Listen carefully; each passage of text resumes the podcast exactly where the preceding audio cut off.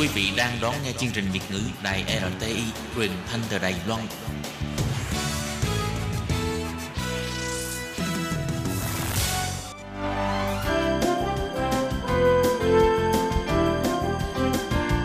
Xin mời quý vị và các bạn đến với chuyên mục Nhìn ra thế giới.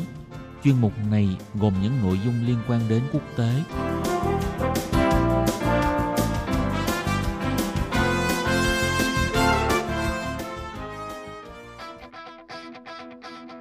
Tường Vi xin chào quý vị và các bạn. Chào mừng các bạn trở lại với chuyên mục Nhìn ra thế giới để nắm bắt được những thông tin và sự kiện chính trị quan trọng đang xảy ra khắp Nam châu. Các bạn thân mến, nội dung của chuyên mục ngày hôm nay bao gồm những thông tin như sau. Vào tối ngày 15 tháng 6, Trung Quốc và Ấn Độ đã có cuộc đụng độ tồi tệ nhất trên biên giới giữa hai quốc gia này trong hơn 5 thập kỷ qua. Thủ tướng Đức Angela Merkel kêu gọi châu Âu nên gánh trách nhiệm nhiều hơn trên toàn cầu. Cuối cùng là Bắc Kinh sau khi tái bùng phát ổ dịch COVID-19. Đây là một hồi chuông cảnh báo cho thế giới. Sau đây xin mời các bạn cùng theo dõi nội dung chi tiết.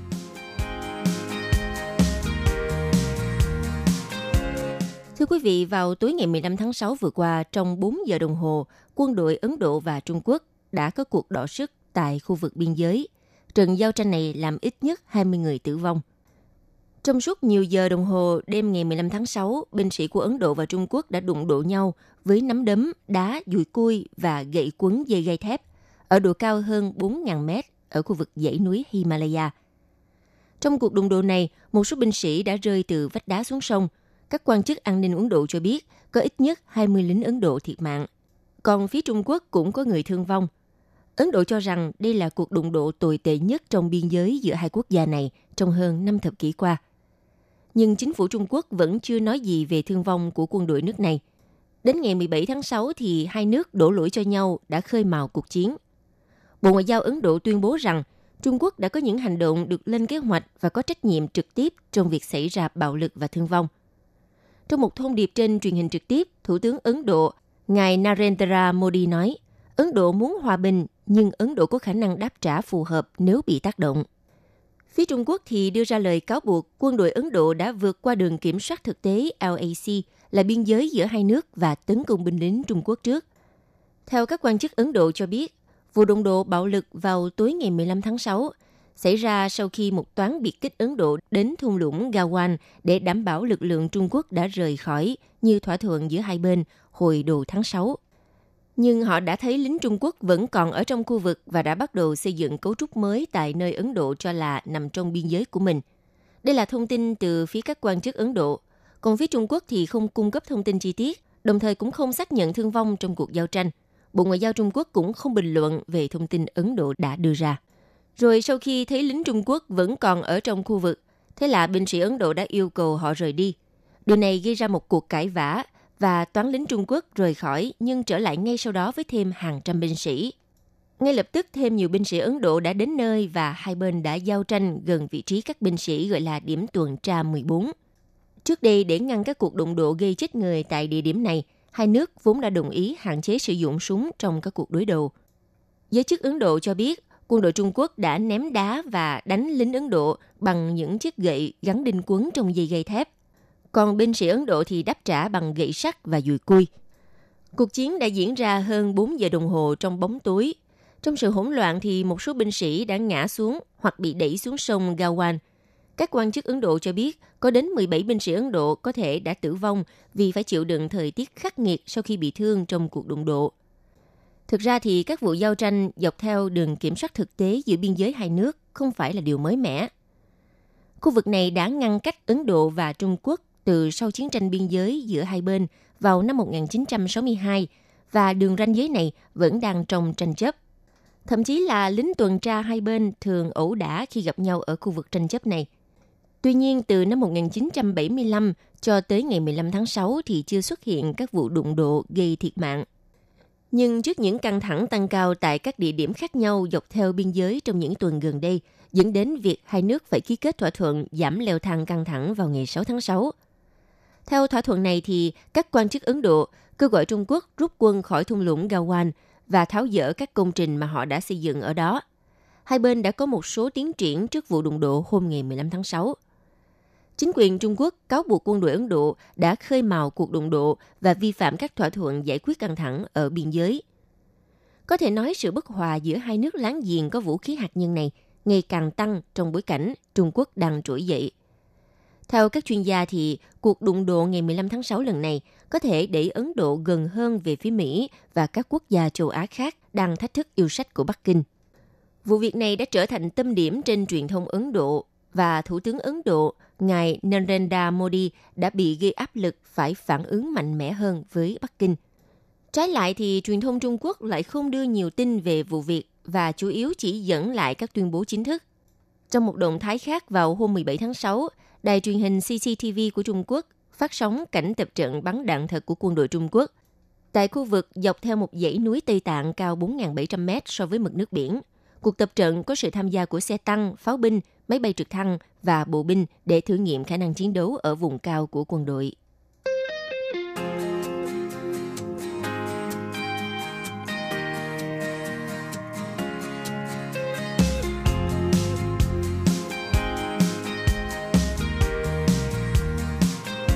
Vào sáng ngày 18 tháng 6, Thủ tướng Đức bà Angela Merkel đã có một bài diễn văn đọc tại Nghị viện Liên bang Đức tại Berlin. Trong nội dung bài diễn văn, Thủ tướng Đức kêu gọi châu Âu nên gánh trách nhiệm nhiều hơn trên toàn cầu. Thủ tướng Đức bà Angela Merkel ngày 18 tháng 6 nhận định châu Âu đang đối mặt với thách thức lớn nhất trong lịch sử của châu lục này và kêu gọi khối này cần phải gánh vác trách nhiệm nhiều hơn trong sân chơi toàn cầu. Theo bà Angela Merkel thì môi trường quốc tế đang có những biến động to lớn sau đại dịch COVID-19 và châu Âu cần phải nhanh chóng thay đổi để thích ứng. Đồng thời châu Âu cũng cần gánh vác trách nhiệm nhiều hơn trên toàn cầu để giữ vững vai trò của mình. Bà Angela Merkel nói, đại dịch này và những tổn thất kinh tế liên quan đến nó là thách thức lớn nhất trong lịch sử của châu Âu. Việc châu Âu xử lý cuộc khủng hoảng này ra sao so với các vùng khác trên thế giới sẽ quyết định sự thịnh vượng của các công dân châu Âu và vai trò của châu Âu trên thế giới. Những hậu quả nghiêm trọng toàn cầu của đại dịch đòi hỏi châu Âu phải gánh vác trách nhiệm nhiều hơn. Nhằm thực hiện hóa các tuyên bố trên thì Thủ tướng Đức Angela Merkel cũng cho biết khẩu hiệu mà nước Đức đặt ra trong nhiệm kỳ chủ tịch luân phiên của châu Âu lần này bắt đầu vào ngày 1 tháng 7 sẽ là cùng nhau làm châu Âu vững mạnh trở lại. Còn về đối nội, nước Đức sẽ thúc đẩy nhanh nhất việc thông qua ngân sách 2021-2027 của Liên minh châu Âu – cũng như gói hồi phục kinh tế 750 tỷ euro mà Ủy ban châu Âu đã đệ trình. Theo kế hoạch thì các lãnh đạo Liên minh châu Âu sẽ có cuộc thảo luận trực tuyến trong ngày 19 tháng 6 về các đề xuất.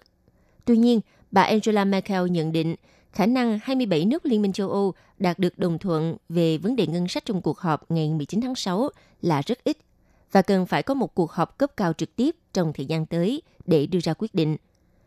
Còn về mặt đối ngoại, Thủ tướng Đức Angela Merkel tuyên bố Âu Châu cần phải có một tiếng nói chung để đối thoại với các đối thủ lớn như Trung Quốc hay Mỹ, trên cơ sở giữ vững các nguyên tắc và giá trị của mình.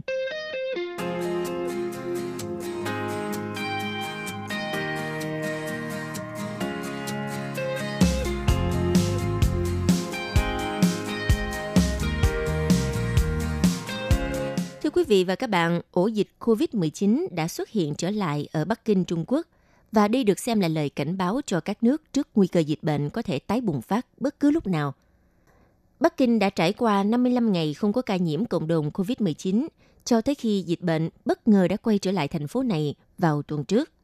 Sự kiện này đã giống lên một hồi chuông cảnh báo rằng COVID-19 vẫn là mối đe dọa toàn cầu và các quốc gia cần cảnh giác trước những diễn biến phức tạp của dịch bệnh sau khi đã nới lỏng cách ly và giảm bớt các lệnh hạn chế. Trước khi ổ dịch ở Bắc Kinh bùng phát, Tổ chức Y tế Thế giới WHO đã cảnh báo số ca mắc COVID-19 vẫn đang tăng mạnh trên toàn cầu.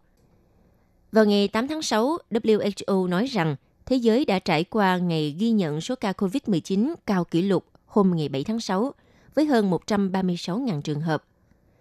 Vì virus corona mới có thể lây nhiễm dễ dàng và nhanh chóng thông qua các mạng lưới giao thông. Và ổ dịch mới ở Bắc Kinh được xem là ví dụ cho các quốc gia về việc phải đề cao cảnh giác trước mối đe dọa tái bùng dịch trở lại, khi các lệnh hạn chế được gỡ bỏ và kinh tế được mở cửa trở lại. Các ca nhiễm COVID-19 mới ở Bắc Kinh có liên quan tới một khu chợ tên là Tân Phát Địa – đây là một chợ đồ mối hoa quả và rau củ lớn tại Bắc Kinh. cơ sở này đã có hơn 100 ca mắc COVID-19 mới và trên tấm thớt của một người bán cá hồi nhập khẩu bị nghi ngờ là nơi phát tán mầm bệnh. Các chuyên gia cho biết chưa có bằng chứng nào cho thấy cá hồi là nguồn mang mầm bệnh COVID-19. Tuy nhiên, làn sóng tẩy chay mặt hàng này đã bùng phát ở Bắc Kinh và trên toàn Trung Quốc. Trong khi đó, thì một nhà nghiên cứu lâm sàng Craig Adenson tại Trung tâm Khoa học Y tế Đại học Bắc Kinh thì nghi ngờ rằng số lượng lớn người qua lại khu chợ cũng như điều kiện vệ sinh không đảm bảo chính là nguyên nhân gây bùng phát dịch bệnh. Chuyên gia tại Đại học Quốc gia Australia, bà Sanyaza Nakenyaki cho rằng chìa khóa để ngăn chặn COVID-19 bùng phát trở lại là nâng cao cảnh giác vì dịch bệnh sẽ không dễ dàng biến mất. Trung Quốc hiện có 83.293 ca nhiễm COVID-19 và 4.634 người tử vong. Trong khi đó thì thế giới đã vượt mốc 8,4 triệu ca bệnh và 451.263 người thiệt mạng vì dịch bệnh. Ngay lập tức, chính quyền Bắc Kinh đã quyết định phong tỏa thêm 10 thành phố để ngăn dịch bệnh khi ca nhiễm mới được phát hiện tại khu chợ này. Bắc Kinh đã thực hiện các bước cần thiết để ngăn dịch bệnh, gồm phong tỏa 11 khu dân cư quận Phong Đài, nơi có chợ Tân Phát Địa. Chính trường học và nhà trẻ gần đó cũng bị đóng cửa. Giới chức Bắc Kinh đã hoãn cho học sinh tiểu học trở lại trường trên toàn thành phố và đình chỉ tất cả các sự kiện thể thao, ăn uống theo nhóm. Các tour du lịch xuyên tỉnh cũng đã bị dừng từ hôm 13 tháng 6. Bắc Kinh đã bắt đầu xét nghiệm hàng loạt người lao động tại chợ thịt Tân Phát Địa, cũng như lên kế hoạch xét nghiệm 46.000 cư dân trong khu vực và những người lui tới chợ trong những tuần gần đây. Theo cơ quan y tế Bắc Kinh cho biết, bất cứ ai trong thành phố bị sốt đều sẽ được xét nghiệm. Tới nay đã có hơn 10.000 người đã được xét nghiệm. Ngoài ra, có một chuỗi nhà hàng bán mì truyền thống Bắc Kinh đã đóng vài cửa hàng sau khi có hai nhân viên nhiễm virus. Theo giới chức y tế thành phố cho biết, truy vết tiếp xúc cho thấy toàn bộ người nhiễm đều đã làm việc hay là mua hàng ở chợ Tân Phát Địa hoặc tiếp xúc với người ở đó. Dịch bệnh ở Bắc Kinh cũng đã lan sang tỉnh lân cận là Liêu Ninh, Đông Bắc Trung Quốc, nơi giới chức y tế tỉnh cho biết hai ca nhiễm mới được xác nhận hôm ngày 14 tháng 6 và cả hai người đều đã tiếp xúc gần với các ca nhiễm tại Bắc Kinh. Đồng thời, Trung Quốc cũng đã tạm ngừng nhập khẩu cá hồi từ các nhà cung cấp châu Âu. Theo hãng tin Reuters cho biết, các nông dân nuôi cá ở Na Uy cho biết họ không gửi cá hồi sang Trung Quốc được nữa vì thị trường đã đóng cửa. Theo hãng thông tấn Reuters cho biết, giám định nguồn gốc gen của virus tại chợ Bắc Kinh cho thấy có thể virus có nguồn gốc từ châu Âu. Và nếu điều này là đúng thì đây có thể là do lây nhiễm chéo và cũng không bất ngờ vì hiện virus corona chủng mới đã phát tán trên toàn cầu.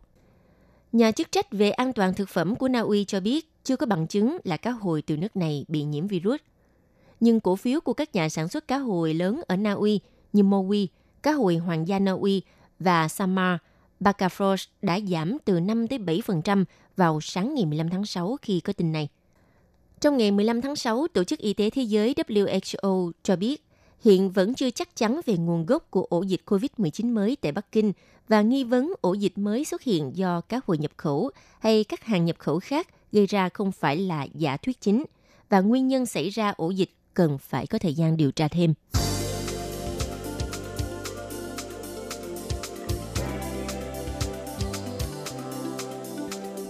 Các bạn thân mến, vừa rồi là chuyên mục Nhìn ra thế giới do Tường Vi biên tập và thực hiện. Xin cảm ơn sự chú ý đón nghe của các bạn.